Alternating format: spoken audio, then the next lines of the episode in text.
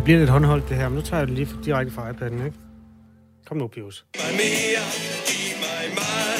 Der kommer det. Der er flødebollerne. Ja. Øh, kan du beskrive, hvad det er, du ser? Næsten ikke. Altså, øhm, tre flødeboller og en nisse løber rundt. Flødebollerne består... Jeg sætter den lige på pause for at kunne beskrive dem ordentligt, Hildemand. Altså, skummet rejser sig øh, sammen med toppen af flødebollen, og et lille ansigt dukker op, mm-hmm. som er inde i de her flødeboller, som... Øh, ja, måske skal vi tage den der sms, der beskriver dem, fordi Ja, det... Lise skriver. Ja. Jeg forstår ikke, hvorfor de flødebolledrenge skal være sorte i hovedet. De er jo nede i skummet. Mm. Ingen grund til sorte ansigter og røde munde til drenge med de mest blå øjne. Kærlig hilsen, Lise. Jeg kunne ikke have sagt det bedre. De, de hoveder, der dukker op, er brune. Og, Og de det- dukker op af det hvide skum. Der vil man jo normalt forvente, jeg ved faktisk ikke, om man forventede, at der var sådan et hoved dernede, men at det var hvidt under normale omstændigheder. Ja. Øh, Bo Christiansen, som lytter med fra IKAST, skriver, at han har spurgt de 12 flødeboller, han købte i går, og ingen af dem følte sig krænket over, at Pyrus har danset med nogle af deres artsfælder. Og det galt både dem med og uden kokos, skriver Bo. Hvis man på nogen måde skal gå i en historisk øh, kontekst, så er det jo også det, at de har jo sådan nogle store røde munde malet på, som er karikaturen af, nu siger jeg, øh, nej, jeg siger ikke ordet. Øh, man brugte det om afrikanere, øh, da man malede dem, i, eller brugte dem i revyer og sådan noget i gamle dage, hvor alt øh, var tilladt. Mm. Og der er sådan ret stort overlap mellem den måde, de her sorte hoveder er fremstillet på, og det man gjorde dengang. Det, det ligner øh, sådan øh, lille sorte sambo er tegnet i den gamle børnebog. Mm. Øh, der er en, der skriver her, jeg synes ikke, at man kan blackface på øh, tv. Det er en enorm nedladende symbolik. Synes dog også, det kan være uddannende, øh, hvis man ikke på en eller anden måde... Øh, nå, uddannende, hvis man ikke på en eller anden måde gør det helt klart, at det er forkert. Lad os slutte med den her fra, jeg tror, han hedder Jesper. Jeg synes, jeg genkender nummeret. Han skriver i hvert fald, jeg overvejede at sige mit TV2 Play abonnement op, da det steg i pris på grund af fodbold. Og så kommer der en fodbold-emoji. Og nu kom det her med Pyrus så, så nu er beslutningen taget. Jeg har afmeldt mit abonnement på TV2 Play. God dag, skriver den her tidligere TV2 Play-bruger. Altså, øh, siden TV2 meldte ud i sidste uge, at de ikke kommer til at vise Pyrus sæson 3, hvis vi skal kalde den det, altiders julemand, øh, nummer 3 i rækken af Pyrus julekalender fra øh, ja, det forrige århundrede, øh, så har debatten kørt, og den er ikke færdig nu, den debat. Vi, vi diskuterer det også med, øh, med to, øh, som har forskellige holdninger til den her sag, lidt over otte. Ja, og hvis du virkelig er i Pyrus underskud, så kan du eventuelt tage din gode gamle cykel og tage ned. Tag ud i periferien af de store byer, eller i en decideret landsby, og find den lokale Røde Korsbutik. Der ligger DVD-skiverne og VHS-kassetterne lige til at plukke, og de koster mindre end TV2 Play koster på en måned. Det vil jeg love dig. Øh, det er vel der, vi parkerer den indtil videre. Ja, lad os gøre det. 8 minutter over syv er klokken, og 14.24 er nummeret herind til øh, Kasper Harbo og Jakob Grosen. Godmorgen. Godmorgen. Hvis du vil fortsætte din fysioterapibehandling, så må du selv betale resten af året. Det er en besked, som flere kronisk syge har fået, som ellers øh, normalt får en øh, behandling gennem den vederlagsfri ordning. Det betyder jo altså, at de ikke skal betale noget for at få fysioterapi. Men den pulje, som de penge kommer fra, er stort set tom. Og derfor har Foreningen Danske Fysioterapeuter opfordret sine medlemmer, altså terapeuterne, til ikke at behandle de kronisk syge i december måned. I hvert fald ikke dem, der skal have tilskud fra den her nu tomme kasse. Det betyder altså, at patienterne må vente til januar med at komme indenfor hos fysioterapien igen, eller også må de selv betale. Eva Jensen, godmorgen. Godmorgen. Øh, Førtidspensionister, du har ledegigt, så du er en af dem, som øh, normalt får hjælp fra den her pulje, og dermed bliver ramt af, af det her stop. Øh, start lige med at fortælle, hvordan din hverdag, altså hvad, hvordan rammer det dig at have ledegigt, og hvad er det, du skal have hjælp til? Altså, jeg har jo smerter 24-7 forskellige steder på kroppen. Og så øh, bliver jeg meget hurtigt træt. Altså, jeg kan blive træt efter to timer, når jeg har været vågen, og så bliver jeg nødt til at sove. Hvad er det, fysioterapeuten bidrager med i den ligning? Jamen, den kan jo bidrage med, at jeg holder min krop i gang, fordi når jeg har leddegigt, så har jeg fået at vide, at jeg disponeres for øh, livsstilssygdomme, altså jeg har garsygdomme, og også osteoporose, så derfor er det vigtigt, at jeg holder mig fysisk i gang. Og der synes jeg jo, at det træning, det, det holder mig i gang på den måde, at jeg ikke har selvdisciplin nok til selv at få trænet det, jeg synes, der er det nødvendigt. Forklar lige, inden vi går ned ad det spor der, hvad er det helt præcis, der sker så, når du kommer ind til en fysioterapeut, som er støttet af den her statslige ordning? Hvad er det, der så sker i løbet af den øh, tre kvarter time, hvor lang tid du nu er der, som, som øh, din krop øh, øh, har, har glæde af? Altså, hun er jo uddannet i at vide, hvad der kan være godt for, for sådan en som mig. Mm. Og derfor er hun også bedre til at lave en alsidig træning, end jeg selv kan gøre. Og så giver det god velvære at få trænet. Det, øh, at du, du, du beskriv lige det med, at du har ikke selvdisciplin til at få trænet, hvis ikke du gør det inden ved fysioterapeuten. Øh, hvad mener du med det? Der mener jeg, at jeg er ikke så god til selv at få lavet øh, de øvelser i en hel time, som er godt for mig, og så gange to om ugen. Øh, der er hun jo uddannet og professionel til at og kan, kan guide mig til at, at lave de rigtige øvelser, og også lave dem på en rigtig måde. Det kan godt være, at nogen sidder og tænker, selvdisciplin, øh, hvis det er noget, der skal til for, at din hverdag kan hænge sammen, og din krop kan blive ved med at fungere, burde du så ikke have selvdisciplin til det? Nej, det tror jeg egentlig ikke. Jeg tror faktisk, der er rigtig mange helt almindelige mennesker som mig også, som ikke har så meget selvdisciplin også. Så det synes jeg ikke er så mærkeligt. Nej, nej, men altså, der findes jo mange former for, hvad skal man sige, psykiske barriere, man kan have i forhold til det ene og det andet. Øh, men jeg spørger ind til det, fordi at jeg, øh, jeg tror måske, det er lidt overraskende for nogen, at man synes, det er sådan en statens opgave, at at øh, hjælpe dig med, med lige præcis den, det fænomen. Men jeg er meget, meget glad for, at du stiller op, ved at starte med at sige. Øh, og det, det er dejligt, at du vil tale med os om, om det her problem. Øh, hvordan tror du så, at din december bliver, når du ikke kan komme til øh, træning hos din fysioterapeut? Jeg kan jo egentlig sammenligne lidt med, dengang der var corona. Altså, der kan jeg jo mærke, at jeg så kom i gang efter, efter en lang pause uden træning. Fordi mm. det var jo nødvendigt dengang at der øh, kunne jeg jo mærke, at jeg blev meget øm efter træning. Og det er jo et tegn på, at jeg ikke har været god nok til selv at få gjort det, der var godt for mig. Kan du selv betale for at gå øh, hos den her fysioterapeut? Om jeg selv kan det? Mm. Det er et prioriteringsspørgsmål for mig lige pt. Og det er, at jeg øh, handle mindre ind, fordi mine varer de bliver lige så dyre som alle andre mennesker varer. Eller skal jeg give mine børn nogle øh, julegaver? Eller, og så må man jo prioritere, og det synes jeg også, jeg gør, og derfor har jeg prioriteret, det vil jeg ikke bruge penge på de sidste to måneder i år. Betyder det, at du ikke kommer til at røre dig? Nej, det gør det ikke. Men det betyder, at jeg sikkert får ondt igen, når jeg begynder at træne med en professionel, fordi hun formår at få, få noget anderledes gang i min krop. Øhm, ifølge Mette Brydelind, som er direktør i Gigtforeningen, så har det her konsekvenser for mange gigtpatienter, øh, at den her vederlagsfri pulje, som hjælper folk med at komme til fysioterapi, at den er blevet tom. Lad os lige høre, hvad hun siger det handler jo om rigtig mange af vores patienter, som, øh, som er helt afhængige af vederlagsfri øh, fysioterapi. Øh, og de bruger det for at klare hverdagen, og i virkeligheden også for at kunne bevare tilknytning til arbejdsmarkedet. Så, så, så det hører vi. Dels ringer folk ind i vores øh, rådgivning, og dels så er det noget, som, øh, som fylder øh, rigtig meget for den enkelte. Øh, kan du undvære træningen resten af året? Det har jeg valgt at blive nødt til, vil jeg sige. Jeg tror ikke, jeg kan uden at blive øm efter første træning og anden træning og tredje træning. Men øh, det er mit valg.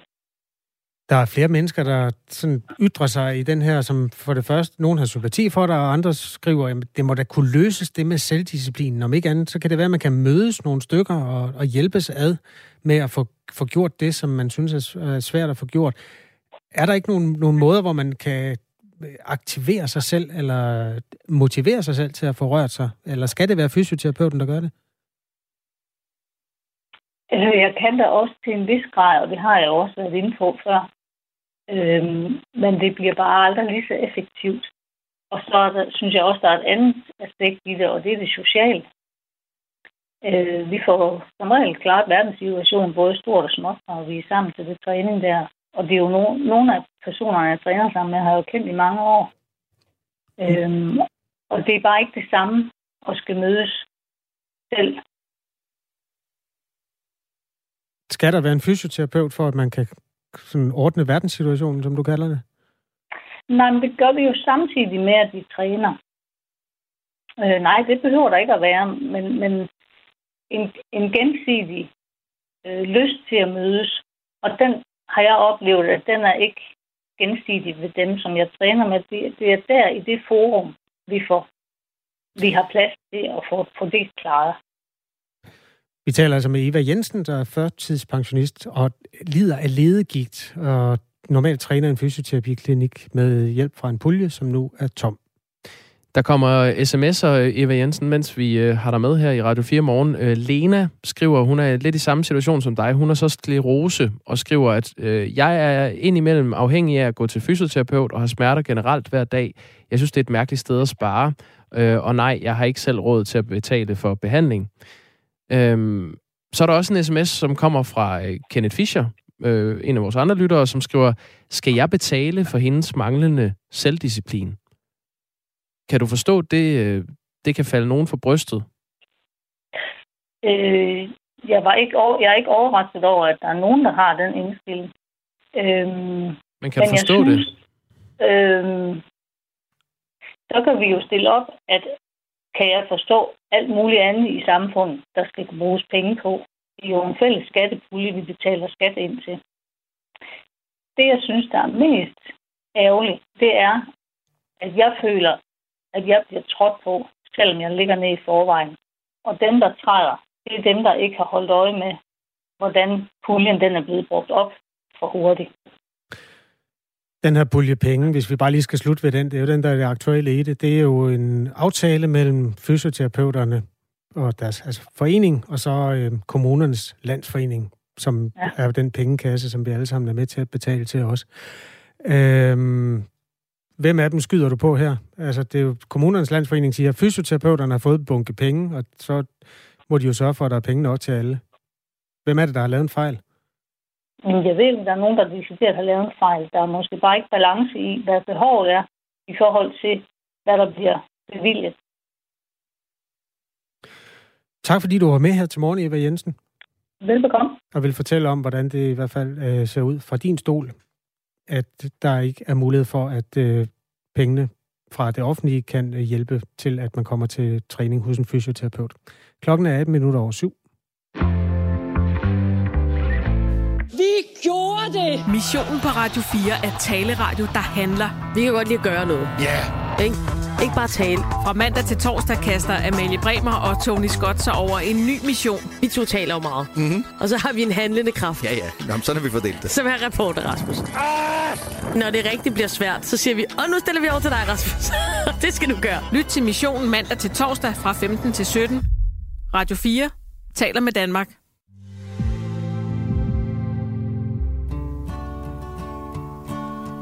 How many roads must a man walk down before you call him a man?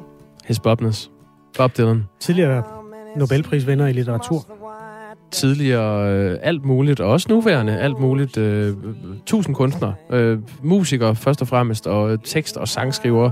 Bob Dylan siger undskyld til 10.000 af vrede fans. Øh, han har gjort en god forretning ud af at sælge generede udgaver af sin nye bog Philosophy of Modern Song. Øh, men i sidste uge opdagede fans, at øh, de autografer, de havde fået og var rigtig glade for på øh, den her nye bog, øh, lignede hinanden til forveksling. Og det er så kommet frem, at Bob Dylan har altså ikke signeret de her bøger i hånden, men han har brugt en autografskrivemaskine. Sådan en lille autopen hedder det, som kan ordne det for ham. En computer. Ja, altså på samme måde som man kan trykke bøger. Gutenbergs øh, gode gamle bogtrykkerkunst har nu også øh, fundet vej til Heds Bobnes. Ja, øh, forlaget har ellers reklameret med, at de her autografer i bøgerne, som øh, kostede omkring 4.300 danske kroner, ville være håndskrevne af Bob Dylan selv. Øh, og nu, hvor fansene har opdaget, at det er ikke sagen, så har øh, Dylans forlag straks undskyldt Øh, og Bob Dylan har også selv øh, gået til tasterne. Han har faktisk skrevet noget selv på Facebook. Du laver en god Bob. Har du mulighed for at læse det op, det han skriver? Øh, ja, skal jeg, jeg gør det på dansk. Nå, kan, jeg kan bedre lide din Bob-stemme. Øh, jamen, jeg har det kun på dansk her. Okay, så kom med det på dansk. Til mine fans og følgere. Jamen, det er svært at lave Bob Dylan på dansk. Ja, det findes ikke. ja, nej. Øhm, jeg er blevet gjort opmærksom på, at der er nogle kontroverser omkring signaturer på nogle af mine seneste kunstværkprint og på en begrænset udgave af Philosophy of Modern Song. Hmm. Jeg har håndsigneret hvert eneste kunsttryk gennem årene, og der har aldrig været et problem.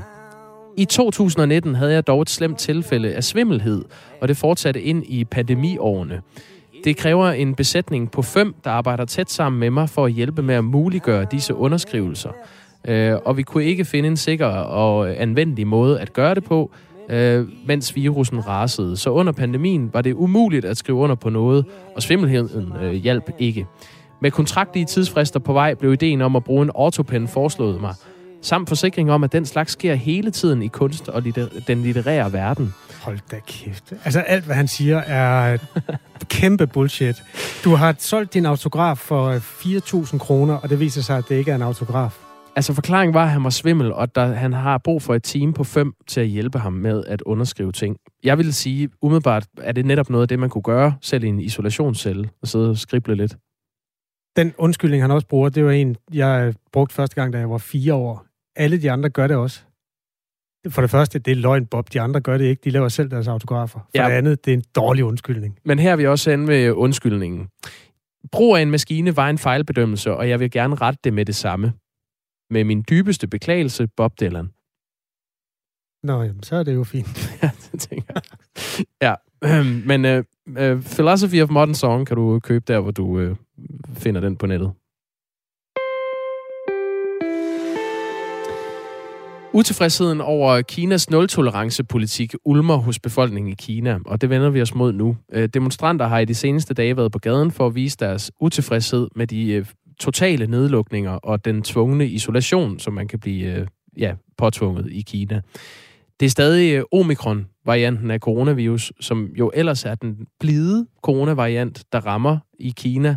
Og derfor stiller flere eksperter nu spørgsmålstegn ved, hvorfor man ikke slipper coronaen fri i samfundet i Kina, og hvorfor den kinesiske regering i det mindste ikke har haft en eller anden øh, exit-strategi, altså så man kan håndtere smitten uden at skulle lukke hele samfundet ned og isolere kinesere. Jens Lundgren er professor og overlæge i infektionsmedicin, og med os nu. Godmorgen. Godmorgen. Jens Lundgren, du er jo rådgiver for Sundhedsstyrelsen, da pandemien var på sit højeste i Danmark. Hvis du nu var rådgiver for det kinesiske styre, øh, hvilket jeg øh, tvivler på, at du havde lyst til, men hvis du var, hvad ville du så have rådet dem til? Oha, der er mange ting, øh, som der skulle ske. Øh, nummer et, så blev man nødt til at få øh, overbevist den anden om, at man skal øh, finde en exit-strategi, som du også lægger op til. Øh, og så øh, begynde at øh, udvikle de ingredienser, øh, som der var nødvendige for, at, at sådan en exit-strategi den kunne lykkes, øh, uden at øh, det kinesiske øh, sundhedsvæsen blev brudt sammen. Øh, og, og de ingredienser, øh, de er meget, meget bredt funderet, øh, og noget i retning af den måde, som vi har håndteret øh, epidemien på, øh, også i Danmark tidligere, øh, som I sikkert kan huske. Det vil sige en klar kommunikation til befolkningen om, at nu ændrer vi strategi, og vi har behov for jeres øh, hjælp til at gøre det øh, herunder, at I skal øh, Øh, forhåbentligvis tage imod den vaccine, som vi nu får fat i fra udlandet, øh, for at vi får lavet en øh, meget høj grad af befolkningsimmunitet, før vi så normaliserer samfundet. Og det vil sige altså noget kommunikation øh, og få folk med, øh, sådan så at man øh, arbejder øh, som, som et team frem for, at det er en konflikt mellem myndigheder og magt og befolkningen, som situationen er nu.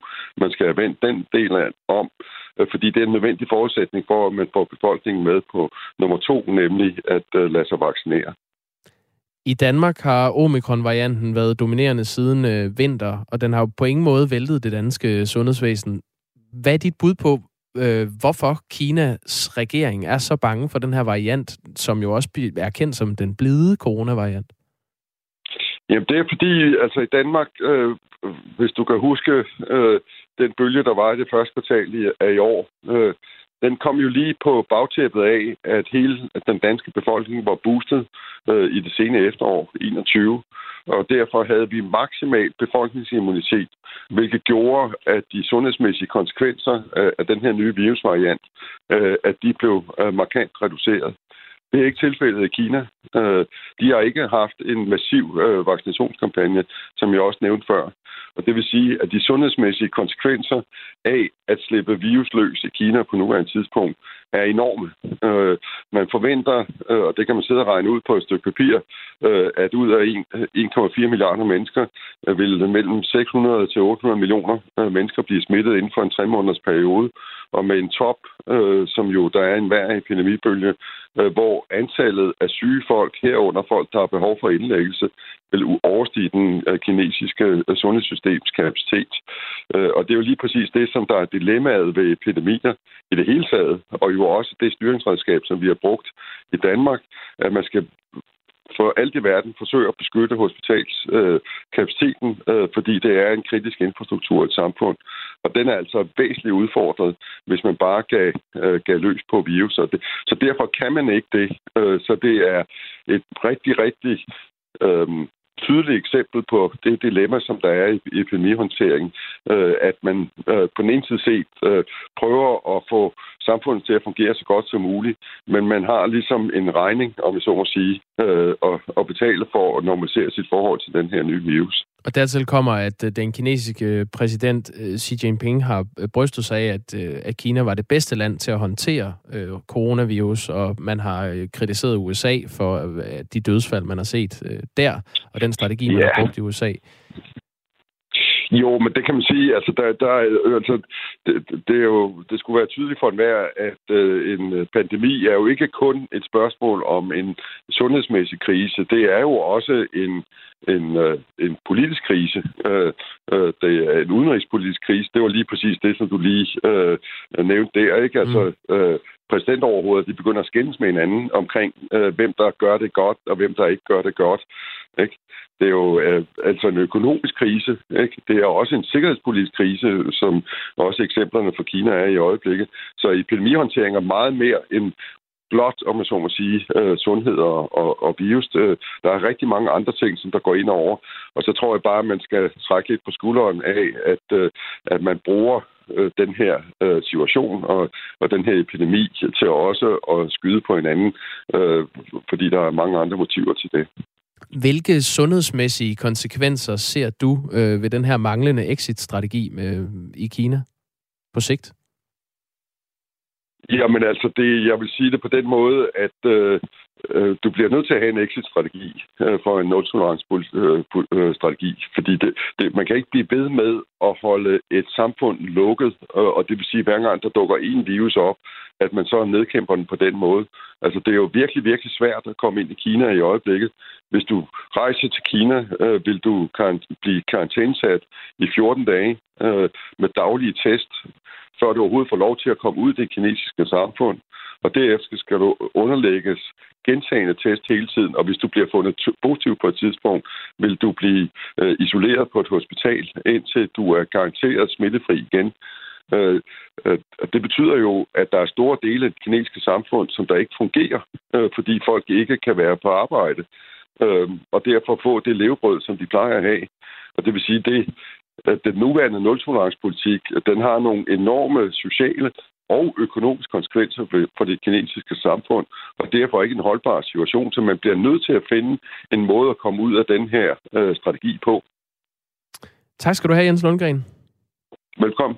Øh, professor og overlæge i infektionsmedicin, og så med det samme budskab her til sidst, som øh, de her utilfredse demonstranter i Kina øh, plæderer for, altså at man skal stoppe med at lave de her fuldstændige nedlukninger og øh, tvungne isolation i Kina. Der er kommet mange reaktioner på interviewet med Eva Jensen, der rigtig gerne vil have statens hjælp til at kunne holde sin øh, gigtramte krop i gang, men altså ikke har mulighed for det her i december, fordi puljen, som pengene kommer fra, der støtter øh, de mennesker her, den er tom. Vi, øh, vi rydder op i de sms'er efter nyhederne, hvor vi også skal se nærmere på debatten om, hvorvidt det skal være lovligt at besidde euforiserende stoffer, hvis bare det er til at bruge selv. Den tager vi om lidt. Klokken er halv otte.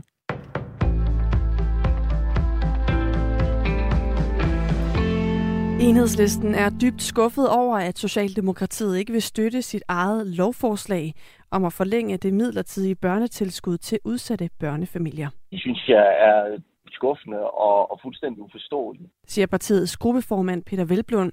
Forslaget drejer sig om et børnetilskud, der står til at udløbe ved årsskiftet. Men den fungerende Øh, beskæftigelsesminister Peter Hummelgaard har gjort det klart, at Socialdemokratiet vil afvise lovforslaget om at forlænge tilskuddet, når det skal første behandles i dag. Socialdemokratiets begrundelse er, at regeringen efter valget den 1. november er trådt tilbage og udelukkende skal stå for de mest basale ting, så landet kan løbe rundt. Og mens regeringsforhandlingerne pågår, kan han heller ikke give en garanti for, at børnetilskuddet bliver ført videre, lyder det. Og det ærger Peter Velblund. Der er indgået en aftale, som øh, der var et flertal for øh, før folketingsvalget. Det flertal er der også efter folketingsvalget. Og derfor er det jo helt naturligt, at regeringen lever op til de løfter, der er givet til de, øh, nogle af de allerfattigste børnefamilier i Danmark om, at, øh, at det er midlertidigt børnetilskud, øh, som de får nu, at det fortsætter i, øh, i 2023. Russiske soldater skal drages til ansvar for voldtægter og andre seksuelle forbrydelser begået mod ukrainske kvinder. Sådan lyder opfordringen fra Ukraines første dame Olena Zelenska. Det er et instrument, som de benytter sig af som et våben. De bruger det systematisk og åbent, siger hun ifølge det tyske nyhedsbyrå DPA. Olena Zelenska deltager i øjeblikket i en international konference i London mod seksuel vold i krig og konflikter. Blandt de krigsforbrydelser, som Rusland bliver efterforsket for, er netop voldtægter af ukrainske kvinder begået af russiske soldater. Anklager i Kiev er ved at efterforske over 100 mulige forbrydelser af den type. Olena Zelenska mener dog, at de forbrydelser kun er en lille brøkdel af det sande antal, siger hun. Region Sjælland udvider nu sin undersøgelse af benamputationer foretaget i regionen. Thomas Sand har set nærmere på historien. Den politiske ledelse har besluttet at undersøge alle patientforløb de seneste 10 år på området, det skriver Region Sjælland i en pressemeddelelse. Nu tager vi et ekstra skridt og sørger for, at alle relevante patientforløb de seneste 10 år i denne særlige sag undersøges, siger regionsrådsformand Heino Knudsen i pressemeddelelsen. Oprindeligt undersøgte man kun forløb fra de seneste tre år, men nu har den politiske ledelse fulgt en indstilling fra administrationen om at udvide undersøgelsen. Konkret vil det betyde, at der skal undersøges omkring 2.000 patientforløb. Regionen vil både undersøge forløbet for patienter, som har set en karkirurg, inden de fik foretaget en amputation, og dem, som ikke har. Undersøgelserne kommer efter en større sag på tværs af regionerne, der begyndte at rulle i foråret.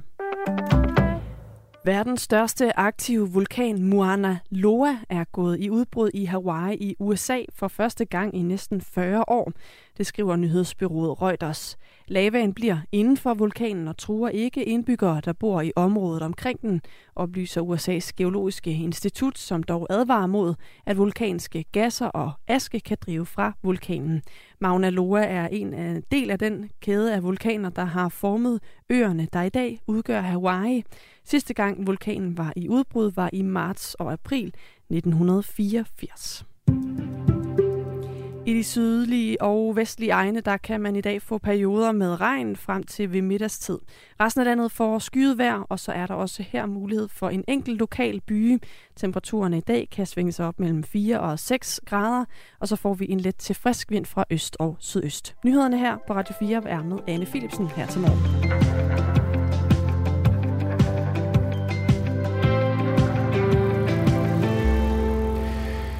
Med den selvdisciplin er det helt okay og forståeligt. Jeg er selv smertepatient, og hun er ikke alene, skriver Flemming fra Fanø, der har lyttet med i det interview med Eva Jensen, der altså ikke øh, selv føler, hun har kræfterne og disciplinen til at øh, få trænet sin krop, og derfor er i rigtig dårligt humør over, at der ikke er mulighed for at få øh, den tilskudsordning, som normalt gør, at øh, gigtpatienter som hun kan komme til fysioterapi og blive trænet. Vicky øh, skriver, men hvis det udelukkende er for motionens skyld, så undskyld mig, men så er sted til et motionscenter. Der er altså også hjælpere der. Jeg har sklerose, skriver Lone, og har også brug for de behandlinger ud over træning. Uden behandling bliver mine muskler hårdere som beton. Det er ikke øh, for sjov, at man får øh, ja, behandling, skriver Lone. Mariem øh, bidrager også. Jeg må håbe, at Kenneth Ej, nu bliver det lidt internt, men hun refererer til en sms fra Kenneth, der synes, at øh, Eva skulle stramme lidt op, ikke? Ja, og han skrev, hvorfor skal jeg betale for, øh, for hendes gratis øh, træning? Marie Hjem skriver så, jeg må håbe, at Kenneth ikke bliver ramt af noget, der kræver behandling. Fællesskabet er allesammens penge, og ikke kun til én. Empati søges, skriver Marie Hjem. Ja, og det svarer Kenneth faktisk på, uden at vide det. Øh, han skriver, jeg får selv vederlags øh, øh, fri fysioterapi. Så det er altså ikke, det er ikke fordi, at han ikke selv er i den bås. Der er ikke flere penge, og derfor har danske fysioterapeuter skrevet til medlemmerne, altså behandlerne, at øh, dem, der får tilskud, dem må de springe over i december måned. Det er en af historierne i nyhedsstrømmen øh, i Radio 4 i dag, mm. som er befolket af Jakob Gosen og Kasper Harbo. Du kan skrive til os på nummer 1424. Nu vender vi os mod spørgsmålet, om det skal være lovligt at besidde stoffer til eget forbrug. Det skal det, hvis det står til moderaterne. Øh, partiet mener, at hårde stoffer skal afkriminaliseres, så det bliver lovligt at besidde stoffer, øh, når det er til eget forbrug. Nana Godfredsen er øh, folketingsmedlem for Moderaterne og stifter af det, der hedder Gadejuristen, hvor hun har arbejdet med udsatte på gaden. Godmorgen, Nana Godfredsen. Godmorgen. Mm, du peger på, at en afkriminalisering af hårde stoffer er en god idé, fordi det kan mindske stigmatisering af stofbrugere. Hvordan det? Hvis man ikke er en øh, sag for politiet, så øh, holder man op med at gå under radaren og søger hjælp på et øh, langt tidligere tidspunkt, end øh, tilfældet er i dag. Og det vil være en øh, rigtig god idé. Så altså, du øh, peger på, at man vil være mere tilbøjelig til at søge hjælp, hvis det ikke var ulovligt ja. at have stoffer på sig? Ja. ja, det er åbenlyst og klart og evident, øh, og det der er enighed om øh, verden over. Mm, vi havde faktisk en øh, lektor i, fra Center for Rusmiddelforskning øh, med tidligere på morgenen, som øh, sagde det modsatte, som sagde, at det ikke nødvendigvis øh, sådan, det går. Altså, man, øh, man skulle hellere sætte ind med mere hjælp. Hvad siger du til det? Jamen, altså, man skal også øh, sætte ind med mere hjælp. Det er dokumenteret øh, og anerkendt af 32 organisationer under FN, at man går under radaren, og den kriminalisering har enorme skadevirkninger på den konto i sig selv. Vi gør det lige til en debat. Øh, per Larsen, godmorgen.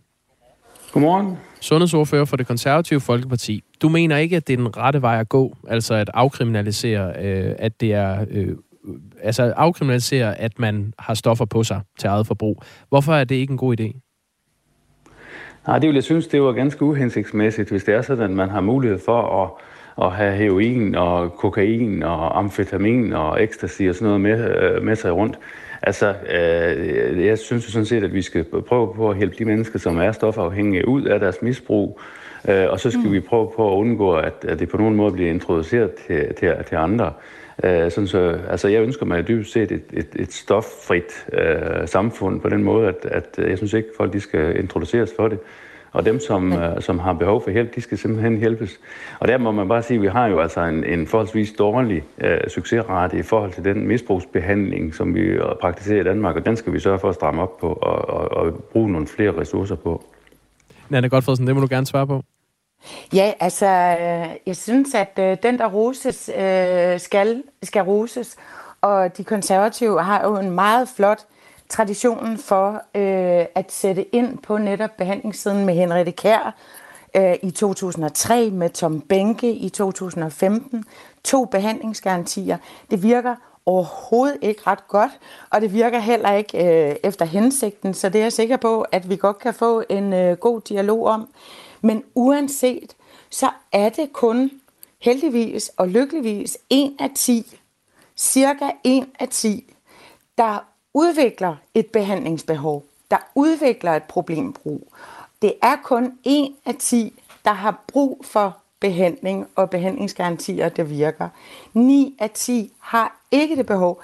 De har øh, det, man kalder et rekreativt øh, brug, ryger en joint en gang imellem, ligesom andre nyder et glas vin. Øh, og hvad er problemet jeg, i, at det skal være, at det er u- øh, ulovligt, som det er i dag? Altså, hvad, hvad er det for en konsekvens, du ser? Øh, er, er det en anden, du spørger? Ja. Ja, ja, altså konsekvensen er, at de går under radaren i mange, mange år med øh, dem, der har behandlingsbehov. op til 10 år er ikke spor usædvanligt. Så de har hepatitis og HIV og amputerede arme og ben, øh, før de kommer i kontakt med behandlingssystemet. Og det, det, det er jo selvfølgelig ikke godt. Øh, den, vi skal have dem ud i lyset. De skal ture og være blandt os og søge hjælpen tidligst muligt. Og den hjælp skal så være god. Og der har vi virkelig brug for de konservative også. Men det er kun en tiende del, der har behandlingsbehov. Der er en, der skriver her på sms'en, øh, en ud af 10 er jo alt for mange. Der udvikler problemer, jamen det er et faktum. Det er sådan, det er. Øh, og det må vi tage hånd om. Øh, per Larsen, det er jo sådan i dag, at det ikke er øh, ulovligt. Det gælder at... i øvrigt også i forhold til alkohol. Så, altså, hvis argumentet holder, så skulle vi kriminalisere alkohol. Ikke? Det tror jeg ikke, vi står lige overfor. Det tror jeg ikke, der er stemning for. Øhm, som det er i dag, så er det ulovligt at have indtaget øh, stoffer. Øh, det er ikke ulovligt at have indtaget stoffer, men besiddelse af stoffer, selv i små mængder, er ulovligt. Og det er det, I gerne vil afkriminalisere, hvis man har det på sig til eget brug. Men det skal stadig være øh, forbudt at sælge stoffer, hvis det står til jer. Per Larsen, sundhedsordfører for det konservative Folkeparti. Du er bekymret for den signalværdi, der ligger i at afkriminalisere øh, besiddelse af hårde stoffer. Hvad er det, du er bekymret for? Jamen, jeg synes simpelthen, det bliver en, en glidebane, hvor at man ligesom sender et signal om, at, at det er med at have heroin og kokain øh, til, til eget forbrug og sådan noget, at det, det er sådan ganske øh, et eller andet sted naturligt. Altså, jeg synes simpelthen, vi skal prøve på at bekæmpe alle de her stoffer med, med al vold og magt, og så skal vi sørge for, at dem, som er øh, i, i et brug af det og misbrug af det, at de bliver hjulpet på alle mulige måder. Og der synes jeg at, øh, jo stadigvæk, at vores misbrugsbehandling, den halter alt for meget. Uh, vi har jo blandt andet masser af psykisk syge, som jo øh, på en eller anden måde selvmedicinerer sig. Og, og, og det er et kæmpe problem, at vi ikke sørger for at få dem afvendet, fordi at, uh, det, det gør netop, at man ikke rigtig vil have med dem at gøre i psykiatrien. Og, og, og modsat så er det sådan, at, at på, på misbrugscentrene, der bryder man sig ikke om at skal tage sig af de der psykisk syge. Og det skal vi simpelthen have løst det problem, øh, sådan så at vi kan få de her misbrugere bragt ud af deres misbrug. Du har fået en sms fra vores lytter Ulrik Detlef Hundfjord Jørgensen fra Nordfyn, øh, Per Larsen. Den lyder sådan her. Den portugisiske model, altså det er en model i øvrigt, hvor øh, man siden 2001 har afkriminaliseret det at have hårde stoffer på sig.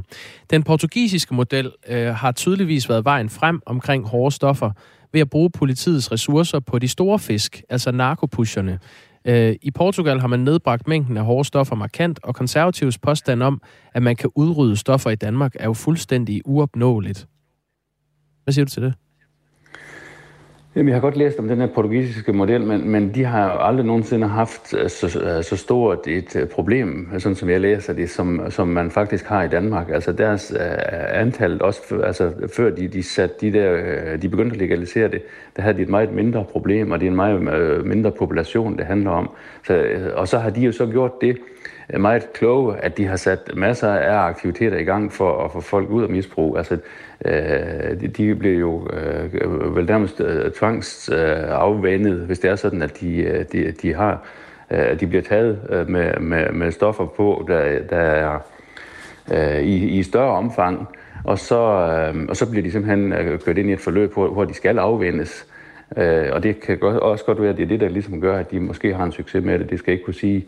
Men, men, men jeg synes, altså, at det, at unge mennesker, eller i det hele taget, at man begynder at have heroin og kokain rundt omkring i, i et omfang, hvor man så ikke slår ned på det fra politiets side, det øh, løber mig koldt ned ad ryggen, fordi jeg synes simpelthen, det er en glidebane, og det sender nogle forkerte signaler til vores unge mennesker.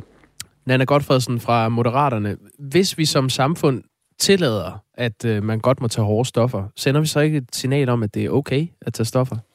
Altså, jeg, jeg er simpelthen nødt til at sige øh, til Per Larsen, at øh, det, det, der foregår i dag med, at psykiatrien afviser dem, og at øh, kommunerne også på behandlingscentrene afviser dem, det er stjerne ulovligt.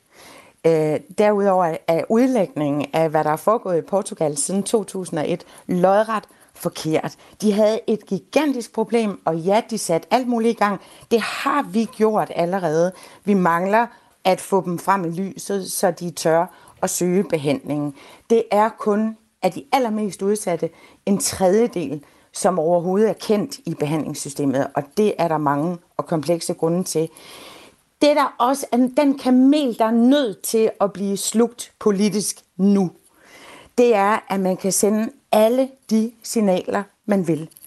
Det handler bare om gode intentioner, og det er selvfølgelig godt at have, men vi taler om et ekstremt komplekst fænomen, der er fuldstændig ligeglad med, hvad Mette Frederiksen, Søren Pape og også øh, hvad øh, Per Larsen mener om det. Det er her, og det bliver her, og det er vi nødt til at, at, at forholde os til. Så det der med at sende signaler, hold nu op, fint med gode intentioner, men det afgørende er det faktiske udkomme. Og der må man bare konstatere, at vi har flere stoffer end nogensinde, de er billigere end nogensinde, de er lettere tilgængelige end nogensinde, de bliver brugt af flere end nogensinde. Mm. Vi har flere end, end nogensinde, der har brug for et behandlingssystem, der, og det medgiver jeg, halter. Ned med kamelen, og lad os nu tale om de her temmelig alvorlige ting på en seriøs måde. Alright. Jeg øh, blander mig lige. Øh, goddag, Kasper her. Øh, det er fordi, jeg har været i Portugal nogle gange. Jeg har aldrig mødt så mange pusher som i Lissabon. Og der, der går de rundt, øh, og de har sikkert kun et gram på sig. De, de, vi kaldte dem for pistmænd, fordi de siger sådan pist.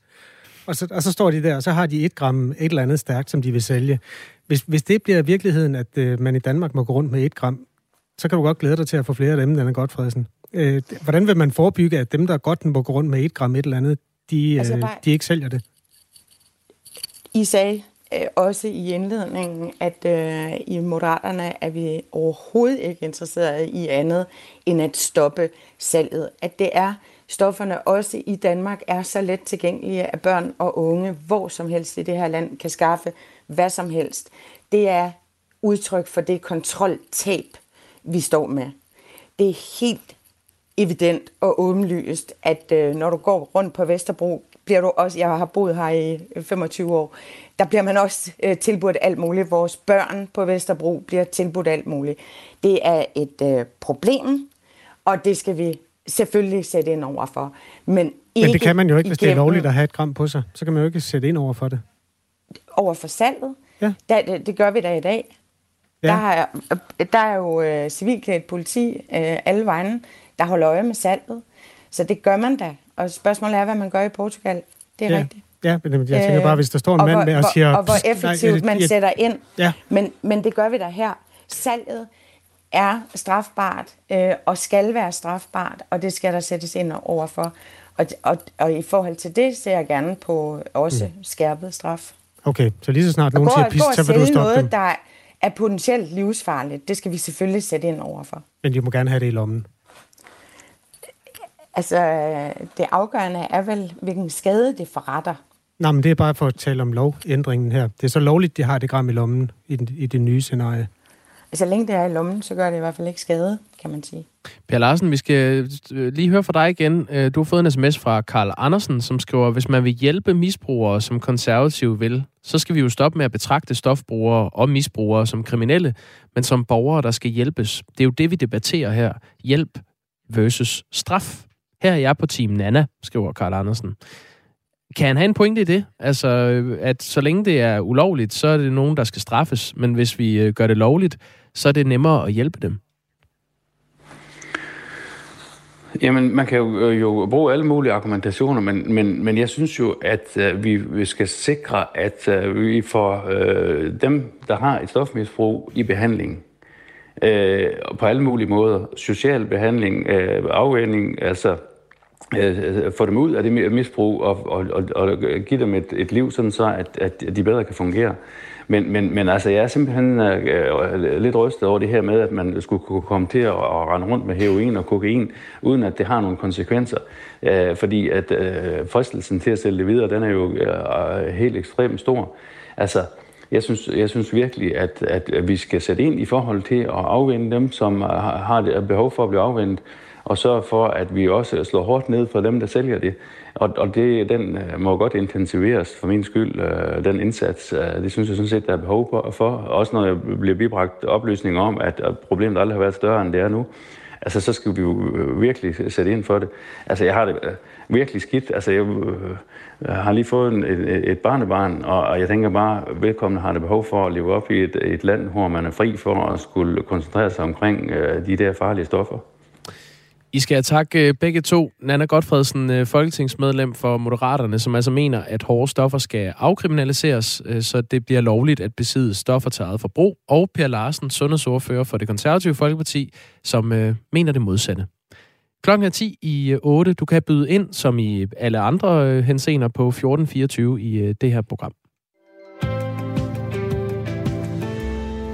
Søren øh, Nørgaard Lundi er reporter her på Radio 4 morgen. Vi løber jo efter alt, hvad der sådan, det dukker op i nyhedsstrømmen. Hvad, hvad har du kigget på? Øh, her til morgen, der kigger vi egentlig lidt på øh, og, og jagter reaktionen efter en øh, om på gårdsdagens nyhed omkring, at Netflix endelig har indgået en aftale med øh, Create Danmark. Øh, og det betyder jo egentlig dybest set, at øh, de danske forbrugere af tv-serier og Netflix, de kan se frem til øh, endnu flere dansk producerede serier. Create øh, Danmark, hvem er det nu der? Jamen, det er dem, der varetager interesserne for øh, manuskriptforfattere, for skuespillere, filminstruktører osv. Ah. Øh, så den aftale, den er landet nu, øh, og det kan jo betyde, at øh, dem, der nu godt kunne lide Kastanjemanden, eller The Rain, eller fjerde sæson af Borgen, de kan måske få endnu mere af den slags. Så det jagter vi en reaktion på. Øh, og det er en aftale, der har været meget længe undervejs? Den har været meget længe undervejs, øh, og det var en aftale, som øh, øh, nogen måske mente var for dyr, øh, og, øh, og nu er aftalen så i hus, øh, endelig, vil nogen nok sige.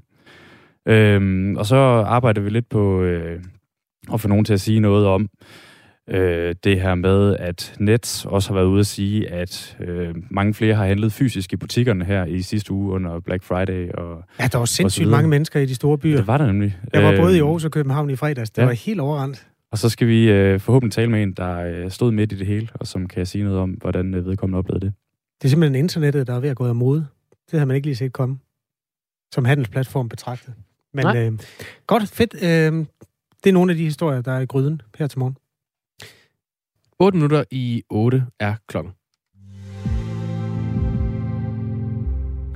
Hvis du skal ud og flyve i december måned, så kan det godt være, at du bliver ramt af en strække igen. I hvert fald, hvis du skal flyve med SAS. Der kan simpelthen være endnu en strække undervejs. Der var jo en i sommer, der varede 15 dage. 900 piloter strækkede i alle øh, tre nordiske lande. I går satte det norske kabinepersonale sig sammen med SAS-ledelsen til en frivillig mailing i et forsøg på at blive enige om en ny overenskomst. Sker det ikke, vil man gå videre til tvungen maling, og det kan så ende i endnu en strække, hvis ikke man når til enighed. Jakob Pedersen analyserer luftfart og er aktieanalysechef hos øh, Sydbank. Godmorgen. Godmorgen. Det, der sker nu, er det så en, hvad skal man sige, efterbyrde af den gamle konflikt, eller er det en ny konflikt? Ja, det er jo i og for sig en ny konflikt, men historien er jo den samme. SAS er jo er stadigvæk et selskab, som skal have skåret omkostningerne ned og skal have effektiviteten op hos de ansatte, hvis det er sådan, at man skal gøre sig håb om at kunne tjene penge igen. Vi kommer lige ud af et, af et tredje kvartal, hvor stort set alle SAS' konkurrenter, de har, om ikke svømmet i penge, så har de i hvert fald tjent rigtig mange penge. Øh, men, men det regnskab, vi får i morgen fra SAS, vil altså vise det stik modsatte. Så der er stadigvæk behov for nogle meget, meget store forandringer i SAS, og, og medarbejderne er altså en integreret del af det. Øh, de skal formentlig, vil jeg tro, ned i løn og op i produktivitet. Det var det, der var historien omkring piloterne, og det er formentlig nøjagtigt den samme historie omkring de kabineansatte i Norge. Hvis det ender med en strække for den norske kabinepersonale, vil de danske ansatte så også strække? Ja, det vil jo vise sig. Det er jo faktisk sådan, at den her store aftale, SAS er jo trådt ind i Chapter 11, altså en konkursbeskyttelse. Og i forbindelse med det, der har man lånt øh, næsten øh, omkring 5 milliarder danske kroner af, af, af en stor amerikansk fond, der hedder Apollo, som egentlig redder SAS igennem den her proces. Og, øh, og der står faktisk i de lånevilkår, at øh, en strejke, det vil være det samme som misligeholdelse af lån. Det vil sige, at Apollo kan kræve pengene tilbage, og SAS går så konkurs. Øhm, så, så, så udsigten til en mulig strække er, er, er faktisk temmelig problematisk for, øh, for SAS. Jeg, jeg, kan, jeg har ikke fantasi til at forestille mig, at hvis der bliver udtaget nogle få kabineansatte i Norge til en, til en øh, strække, at, det så, at Apollo så ligesom flår tæppet væk under SAS. Øh, men, men, men virkeligheden er, at hvis det er sådan, at vi får en stor strække i Norge, og det spreder sig med sympatistrækker, så er Apollo altså i sin gode ret til at sige, så vil vi godt have pengene tilbage, venner, og det kan SAS ikke betale dem, og, og så går selskabet altså konkurs. De her parter, der forhandler nu, hvor langt er de fra hinanden? Det ser ud som om, de er et stykke fra hinanden, men, men det ved vi godt at det er, det er parter, som regel, øh, indtil man rigtig sætter sig sammen og forsøger at finde ud af ting. Det så vi også i forbindelse med, med, med pilotstrækken. Øh, de norske kabineansatte har været ude og sige, at det kan ikke komme på tale med lønsænkninger. Og de kigger altså også ud i en virkelighed, hvor det er sådan, at blandt andet i Lufthansa i, i Tyskland, jamen der har man altså lige forhandlet øh, nye forhold, nye overenskomster for de kabineansatte. Her er lønstigningerne på startlønnen øh, omkring 17 procent, og for, for dem på højere løntrin er den omkring 9 procent. Øh, og det, når der er sådan, at de SAS-ansatte så står i bliver mødt med krav om, at de skal gå ned i løn, så er der ikke noget at sige til, at de, at de, at de er frustrerede. Hvis nu jeg hørte det her i radioen, og skulle til at købe en flybillet til et eller andet sted, så ville jeg måske tænke mig om to gange, inden jeg købte en billet med SAS. Hvor meget betyder det egentlig for omsætningen i et selskab, når der bliver uro omkring øh, selskabet og tvivl på, om flyene kommer til at lette til tiden eller overhovedet? Det ser vi, det har en, en massiv betydning. Det havde det i forbindelse med pilotstrejken, men det var også en pilotstrække, som, som dækkede hele selskabet, øh, og stor, ej, stort set alle selskabets aktiviteter. Det her, det er afgrænset til det norske marked. Øh, og jeg tænker altså, i forhold til det, der foregår her på det danske øh, øh, luftfartsmarked, at der har man mulighed for at skifte norske kabinepersonale med dansk på de flyvninger, der går mellem Danmark og Norge. Øh, så det er sådan, at man kan opretholde flyvningerne der. Så jeg vil blive meget overrasket, hvis det er sådan, at at SAS' flyvninger i Danmark bliver voldsomt påvirket af det her. Vi skal også huske pilotstrækken, som lagde stort set alle SAS' aktiviteter, eller hvor det var alle øh, piloter i SAS-regi, der strækkede. Det var altså kun omkring halvdelen af flyvningerne, der måtte aflyses der, fordi man har datterselskaber og, og, og leverandører på en del af flyvningerne. Jakob Pedersen er altså aktieanalysechef og luftfartsanalytiker hos Sydbank og følger det her emne tæt. Hvis nu man bare sådan følger det perifært, så tror jeg måske, man kan gå og blive lidt overrasket over, at det hele tiden er SAS, der havner i orkanens øje med sådan nogle ting. Altså, der er masser af steder i den kollektive trafik, Molslinjen eller alle mulige andre steder, hvor man aldrig hører om konflikter. Hvorfor er det SAS-ledelsen og deres forskellige personalegrupper hele tiden havner i sådan nogle konflikter her? Ja, man kan sige, at lige i øjeblikket, der, der skal der foregå nogle meget store besparelser i SAS. Og det er jo det, der har været historien i SAS i næsten 20 år. Øh, at, man har skulle spare, og at man har været bagefter kurven, så at sige. Man har ikke fået sparet så hurtigt, som, som, som konkurrenterne er blevet mere effektive. Og det har gjort, at SAS, øh, at SAS altid har været i indtjeningsproblemer. Øh, og, og vi må også sige, at det her det er, det er bare sådan lidt per definition en industri, hvor det er sådan, at, at fagforeningerne har en stor indflydelse. Det har de altid haft i de her netværksselskaber. Uh, og det, det er, er det, vi også ser i, i SAS. Tak fordi du var med, Jacob Pedersen. Velkommen. Aktieanalysechef altså hos Sydbank. Mm, vil du vide, hvem der vinder VM? I fodbold? Mm-hmm. Det er spoiler alert. Ja, det er lige det. Øh, vil jeg det? Er det altså, jeg først vide, hvis det er Danmark, vil jeg ikke vide det. Det er det ikke. Nå, okay. Så vil jeg godt. Eller vil jeg det? Er det et, øh, jamen, hvor ved du det fra i øvrigt? Frankrig vinder. Ja, det kan da godt være, faktisk. Og det øh, siger statistikken. Øh, der er Colfax, øh, der bakker det her op. De vandt sidste gang. De, ja, det var en ting. Øh, og de kommer til at genvinde det som det første hold i 60 år. Kommer de til at vinde to VM i træk. Og det gør de, fordi øh, ja, Danmark spiller faktisk en øh, helt central rolle i det. Hver eneste gang Danmark og Frankrig har mødtes i gruppespillet til enten EM eller VM, så har Frankrig efterfølgende vundet turneringen. Og det er hvis øh, Le Bleu, Frankrig, har undgået at tabe. Så hver gang Frankrig har undgået at tabe til Danmark i gruppespillet til et EM eller VM, så har de vundet turneringen. Det er også en af forklaringerne på, at øh, Frankrig ikke vandt VM før 1998, fordi Danmark var jo ikke med i øh, forhistorisk tid. Nej, men det, de, det, det, de vandt... statistik, den der. Hvem har lavet den? det er TV2, der har kigget i historiebøgerne. Uh, EM 1984. Ja. Gruppespillet Frankrig-Danmark 1-0 oh, til Frankrig. Ja. Frankrig vinder EM. Ja. I 98, Frankrig-Danmark 2-1 til Frankrig. Det var VM i Frankrig. Ja, ja. Frankrig vinder VM. Ja. Øh, Danmark slog faktisk... Øh, øh, nej, det var i 2002. Ja. ja. EM 2000. Frankrig-Danmark 3-0 til Frankrig. Frankrig vinder EM. VM Og den 2018. så jeg forresten, den kamp. Nå, ja, var den god? Ja, det var i Brygge. Nej, det var ikke med dansk, det var rigtig dårligt. øh, Frankrig-Danmark 0-0 ved VM i 2018 i gruppespillet. Frankrig vandt VM, og nu igen. Frankrig vandt forleden 2-1 mod Danmark. Frankrig vinder VM.